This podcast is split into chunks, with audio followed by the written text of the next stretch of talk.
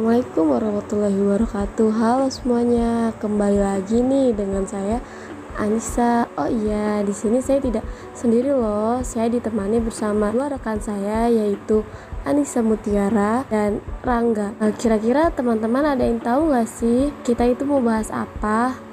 Ada yang tahu nggak? Oke, saya akan kasih tahu nih.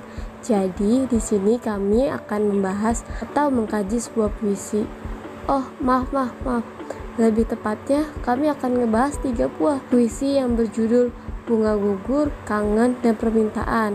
Ketiga buah puisi tersebut dikarang oleh W.S. Rendra yang tertulis dalam bukunya yang berjudul Puisi-Puisi Cinta yang diterbitkan oleh penerbit Bentang atau disebut PT Bentang Pustaka.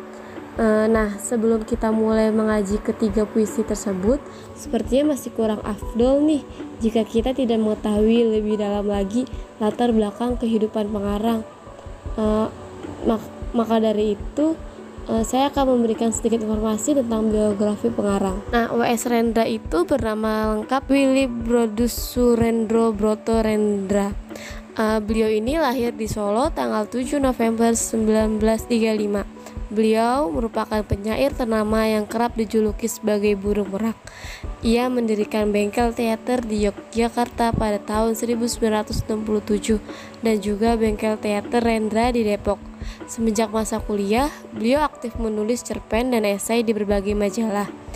Rendra adalah anak dari pasangan R. Griprianus Sugeng Brotoatmojo dan Raden Ayu Katharina Ismadillah.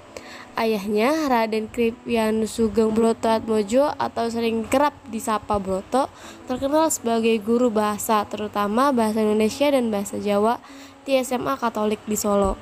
Selain bergelut dengan pendidikan bahasa Indonesia di SMA Katolik Solo, Pak Broto juga terkenal sebagai orang yang bisa bermain drama tradisional. Rendra menikah dengan Sunar Suwandi, salah seorang pemain drama dalam grup Bengkel Teater yang banyak memberikan inspirasi kepada Rendra dalam berkarya. Tahun 1970, dia beralih agama dari Katolik ke Islam, tepatnya ketika ia menikah dengan Sito Resmi Prabu Ningrat. Sejak saat itu, ia hanya memakai nama Rendra. Awalnya dia memakai nama W.S. Rendra Kedua istrinya pemain drama dalam bengkel teater. Akan tapi rumah tangga Rendra baik dengan Sunarti maupun dengan Sito Resmi tidak berlangsung terus. Mereka pun bercerai. Rendra akhirnya menikah dengan Ken Zuraida, istrinya yang ketiga yang juga main drama. Uh, Rendra masuk taman kanak-kanak tahun 1942. Kemudian ia melanjutkan pendidikan ke SD, SMP, dan SMA hingga tahun 1952. Semua pendidikan itu dijalininya di sekolah Katolik Solo, Jawa Tengah. Setelah tamat SMA, Rendra berniat belajar di Akademi Luar Negeri di Jakarta. Akan tetapi sekolah itu telah ditutup sebelum Rendra tiba di Jakarta. Rendra melanjutkan kuliah di jurusan Sastra Barat, Fakultas Sastra, Universitas Gajah Mada, Yogyakarta. Tapi hanya mencapai gelar sarjana muda. Pada 2008, ia memperoleh gelar doktor honoris causa dari universitas ini tahun 1946 ia mendapat beasiswa dari America Academy of Dramatical Art atau AADI untuk belajar drama dan seni, keberangkatannya ke Amerika Serikat itu membuat kegiatan teater di Yogyakarta terhenti. Pendidikannya itu diselesaikan tahun 1967 Tahun 1968, Renda mendirikan bengkel teater yang kemudian menjadi sangat terkenal di Indonesia karena memberi warna dan suasana baru dalam kehidupan teater di Indonesia, khususnya Yogyakarta. Minat menulis puisi bagi Rendra telah tumbuh sejak ia duduk di SMP kelas 2. Begitu juga minatnya terhadap drama dan cerita pendek sudah terlihat sejak di SMP. Namun, Sajaknya diterbitkan pertama kali tahun 1952 pada majalah Siasat. Setelah itu sepanjang tahun 1950-an puisi-puisi Rendra terus dimuat dan dalam Siasat kisah seni, basis, dan konfrontasi. Pada tahun 1960-an, sajak-sajak Rendra terbit dalam majalah budaya Indonesia, Mimbar Indonesia, Kuadrat, Selekta, dan Horizon. Pada tahun 1970-an, sajak Rendra banyak dimuat di majalah populer. Nah, uh, Mungkin segitu saja informasi yang dapat saya sampaikan. Bagaimana nih teman-teman? Apakah kalian sudah mengetahui tentang biografi pengarang dan buku puisi-puisi cinta? Kalau sudah tahu langsung saja yuk mulai mengkaji ketiga puisi tersebut.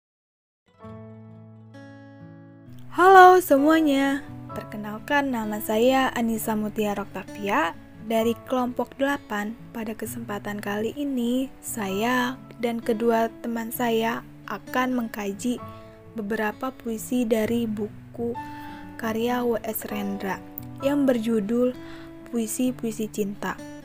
Saya di sini akan mengkaji puisinya yang berjudul Bunga Gugur. Nah, sebelum saya mengkaji puisinya, di sini saya akan membacakan puisinya terlebih dahulu. Bunga Gugur karya W.S. Rendra. Bunga gugur di atas nyawa yang gugur, gugurlah hal semua bersamanya. Kekasihku, bunga gugur di atas tempatmu terkubur. Gugurlah segala hal ihwal antara kita. Baiklah kita ikhlaskan saja, tiada janjikan jumpa di sorga. Karena di sorga, tiada kitab kan perlu asmara. Asmara cuma lahir di bumi, di mana segala berujung di tanah mati. Ia mengikuti hidup manusia, dan kalau hidup sendiri telah gugur, gugur pula ia bersama-sama. Ada tertinggal sedikit kenangan, tapi semata lebih dari penipuan atau semacam pencegah bunuh diri. Mungkin ada pula kesedihan, itu baginya semacam harga atau kehormatan yang sebentar akan pula berantakan. Kekasihku, gugur ya gugur, semua gugur, hidup, asmara, embun di bunga. Yang kita ambil cuman yang berguna.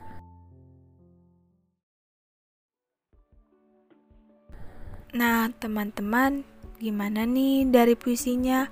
Pasti keren banget dong puisinya yang berjudul Puisi Bunga Gugur karya W.S. Rendra.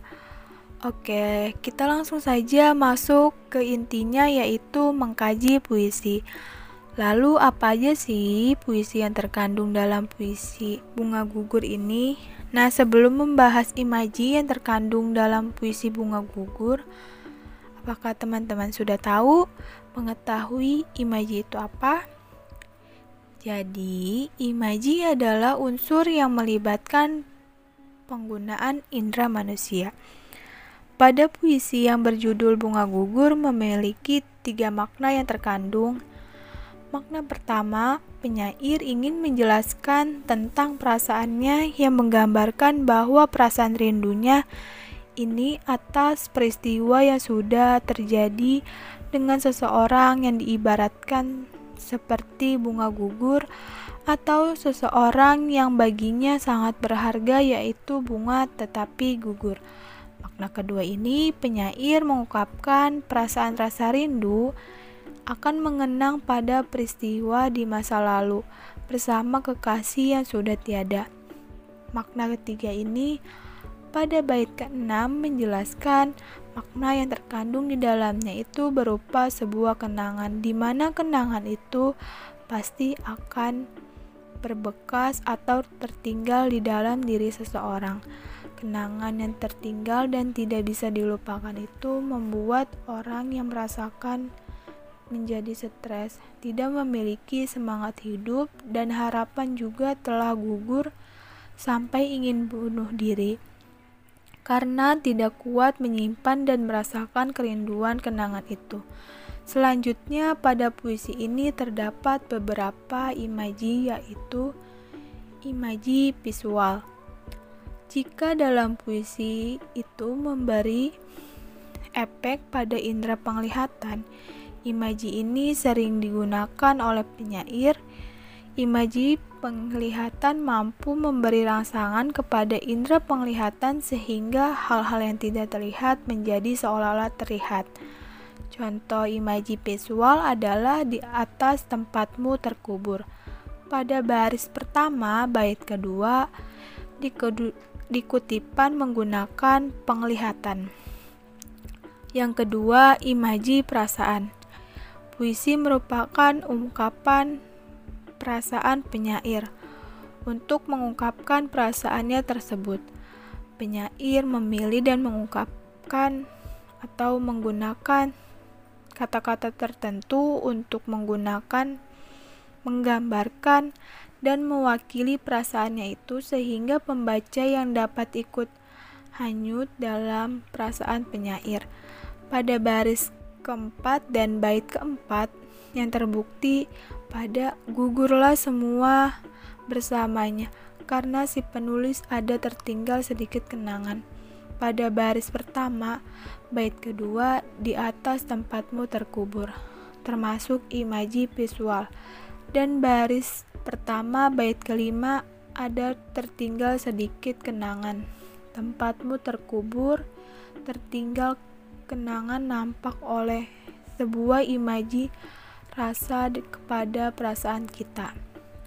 Pada amanat puisi ini dapat disimpulkan dari pengalaman pembaca yang tentunya masih dikaitkan dengan tema dan isi yang dikemukakan penyair. Puisi W.S. Rendra memiliki amanat tentang kerinduan yang telah ditinggalkan kekasihnya dengan bunga gugur yang mengenang di masa lalu. Puisi ini juga mengamatkan agar tidak berlarut-larut dalam kesedihan atau gugur dalam percintaan yang membuat adanya larik pada tertinggal sedikit kenangan. Pada larik tersebut, bahwa penyair dengan adanya peristiwa di masa lalu bersama kekasihnya yang sudah tiada lahir di bumi dan perasaannya telah gugur. Nah, mungkin itu saja yang dapat saya sampaikan. Mohon maaf jika ada kesalahan.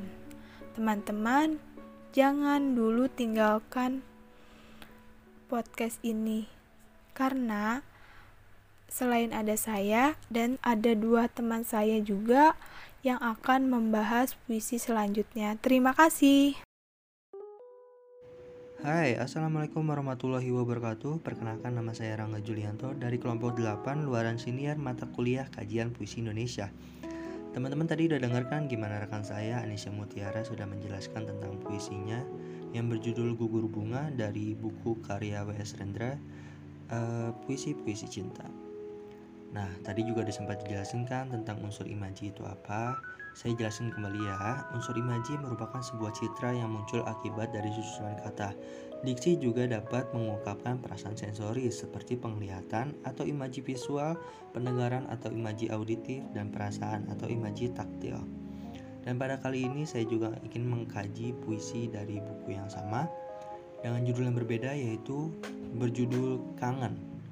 Tetap dari penyair W.S. Rendra dan juga dari buku yang sama yaitu puisi-puisi cinta.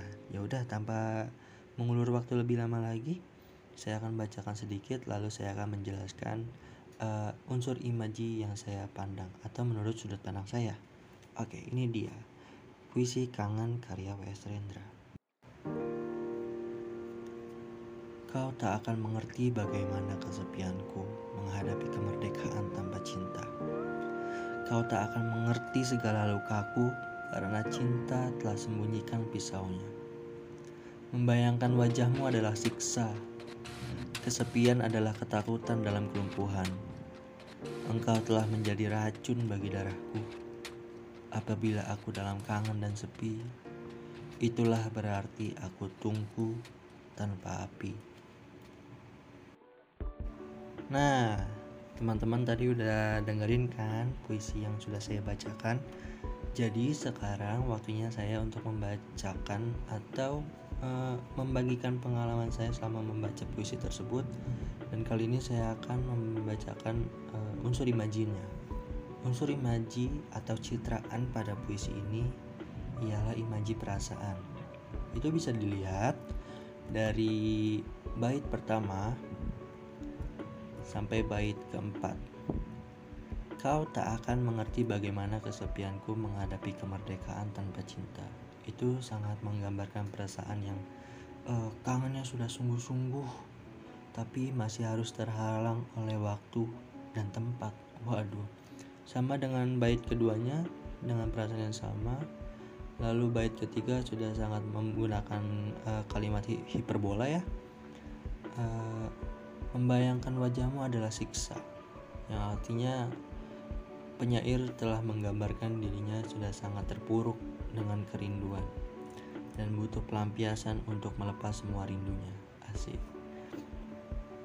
Kesepian adalah ketakutan dalam kelumpuhan. Nah, itu juga mengartikan sebuah perasaan bahwa sang penyair butuh seseorang untuk uh, membuat dirinya merasakan selalu penuh dan tidak akan pernah merasa sendirian. Jadi itu imaji yang saya bacakan dari puisi Kangen karya W.S. Rendra yang diambil dari buku puisi-puisi cinta. Nah, kalian jangan pada pergi dulu. Sebentar lagi ada satu teman saya lagi yang akan membacakan puisi juga akan menyampaikan unsur imajinya. Jadi kalian jangan ke mana-mana ya, karena masih ada satu teman saya lagi. Oke, okay? thank you. Ya, kita ke puisi ketiga nih. Puisi ketiga itu judul Permintaan. Nah, izinkan saya untuk membacakan puisi ini terlebih dahulu ya. Nah, permintaan karya W.S. Rendra. Wahai rembulan yang bundar, jenguklah jendela kekasihku. Ia tertidur sendirian, hanya berteman hati yang rindu. Nah, dari puisi ini tuh terdapat imaji penglihatan yang terbukti pada wahai rembulan yang bundar jenguklah kekasihku. Nah, kita udah membahas tiga puisi ini nih. Jadi kita udah di penghujung podcast nih. Gak kerasa ya teman-teman, akhirnya telah selesai kami mengkaji tiga puisi tersebut. Kami harap teman-teman yang mendengarkan podcast kami akan menambahkan wawasan teman-teman dalam mengetahui tiga makna puisi tersebut.